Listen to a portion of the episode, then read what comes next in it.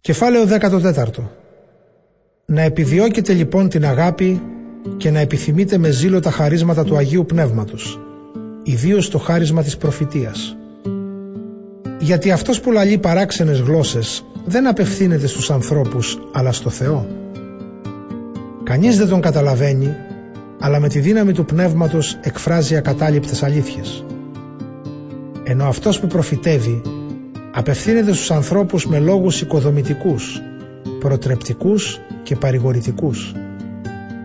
Αυτός που λαλεί γλώσσες οικοδομεί μόνο τον εαυτό του, ενώ αυτός που μεταφέρει τα θεόσταλτα μηνύματα ενισχύει την πίστη όλης της Εκκλησίας.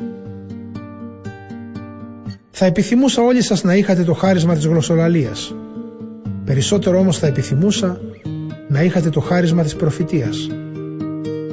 Αυτός που προφητεύει είναι ανώτερος σε χρησιμότητα από εκείνον που γλωσσολαλεί, εκτός αν αυτός ο τελευταίος εξηγεί κιόλας αυτά που λαλεί, ώστε η Εκκλησία να ενισχύεται στην πίστη της.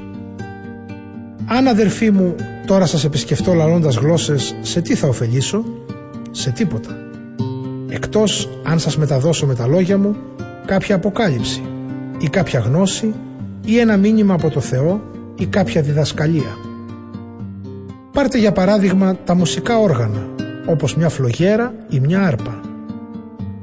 Αν οι ήχοι τους δεν ξεχωρίζουν ο ένας από τον άλλο, πώς θα καταλάβει κανείς ποια μελωδία παίζει το καθένα? Και αν η σάλπιγγα δεν ηχήσει το γνωστό σε όλους προσκλητήριο, ποιος θα ξεσηκωθεί για πόλεμο? Παρόμοια κι εσείς, αν δεν μιλήσετε με λόγια κατανοητά, πώς θα καταλάβουν οι άλλοι αυτό που λέτε? Θα είναι σαν να μιλάτε στον αέρα. Υπάρχουν στον κόσμο τόσες γλώσσες, όσα και τα έθνη των ανθρώπων. Και δεν υπάρχει έθνος χωρίς τη γλώσσα του. Όταν όμως δεν ξέρω τη σημασία της γλώσσας, για αυτόν που μου μιλάει, εγώ είμαι βάρβαρος. Το ίδιο και εκείνος για μένα. Έτσι θα συμβεί και με εσάς. Αφού δείχνετε μεγάλο ζήλο για τα χαρίσματα του Πνεύματος, πρέπει να επιζητείτε να είστε πιο πλούσιοι σε εκείνα που οικοδομούν την Εκκλησία.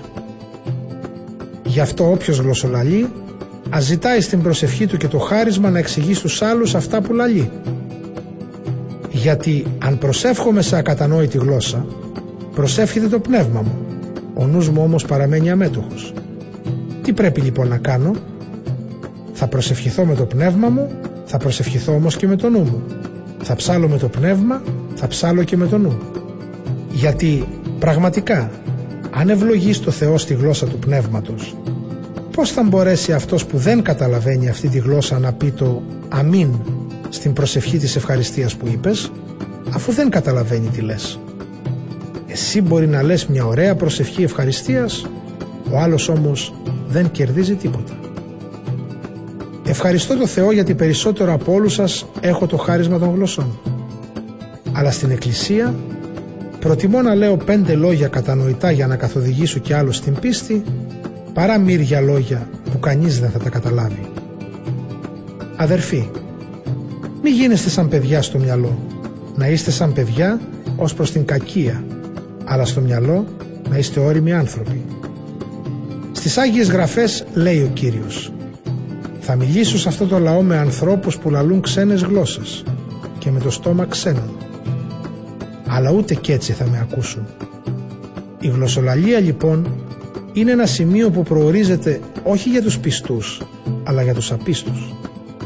Ενώ η προφητεία δεν απευθύνεται στους απίστους, αλλά στους πιστούς. Υποθέστε πως συναθρίζεται όλη η Εκκλησία και αρχίζουν όλοι να μιλούν γλώσσες. Αν μπουν μέσα στο χώρο της συναθρήσεως άσχετοι ή άπιστοι, δεν θα σας περάσουν για τρελούς. Αντίθετα, αν όλοι έχουν κάποιο μήνυμα του Θεού για την Εκκλησία και μπει στο χώρο της συναθρήσεως ένας άπιστος ή άσχετος, αυτά που θα ακούσει από όλους θα είναι έλεγχος, εξέταση και φανέρωση των κρυπτών της καρδιάς του. Τότε θα γονατίσει και θα προσκυνήσει το Θεό, διακηρύσσοντας ότι πραγματικά ο Θεός βρίσκεται ανάμεσά σας. Σε ποιο συμπέρασμα λοιπόν καταλήγουμε, αδερφοί? Όταν έχετε λατρευτική σύναξη, ό,τι έχει να πει ο καθένας, είτε ψαλμό, είτε διδασκαλία, είτε αποκάλυψη, είτε γλωσσολαλία, είτε εξήγηση του νοήματος των γλωσσών, όλα να γίνονται με σκοπό την οικοδομή της Εκκλησίας. Στην περίπτωση μάλιστα της γλωσσολαλίας, δεν πρέπει να λαλούν περισσότεροι από δύο ή το πολύ τρεις με τη σειρά, ο ένας μετά τον άλλον, και κάποιος να εξηγεί αυτά που λένε. Αν δεν υπάρχει κάποιος με το χάρισμα να εξηγεί, τότε αυτός που λαλεί γλώσσες να σιωπά μέσα στην Εκκλησία και ας μιλάει μόνο μέσα του για τον εαυτό του και για το Θεό. Από τους προφήτες να μιλούν δύο ή τρεις, οι άλλοι να κρίνουν όσα υπόθηκαν. Αν αποκαλυφθεί ένα μήνυμα σε κάποιον που κάθεται την ώρα που ένας άλλος μιλάει, τότε ο προηγούμενος να σοπάσει. Μπορείτε όλοι, ο ένας μετά τον άλλο, να δίνετε τα μηνύματα που δέχεστε από το Θεό, ώστε όλοι να μαθαίνουν και όλοι να ενισχύονται. Γιατί αυτά τα μηνύματα μπορούν οι προφήτες να τα βάλουν σε τάξη. Ο Θεός δεν είναι Θεός ακαταστασίας, αλλά ειρήνης. Όπως συνηθίζεται σε όλες τις χριστιανικές εκκλησίες, οι γυναίκες οφείλουν στις συνάξεις να σιωπούν. Δεν τους επιτρέπεται να μιλούν, αλλά καθώς το λέει και ο νόμος, να υποτάσσονται. Αν επιθυμούν να μάθουν κάτι καλύτερα, ας ρωτούν στο σπίτι τους άντρες τους. Γιατί δεν είναι ταιριαστό στη γυναίκα να μιλάει μέσα στη σύναξη.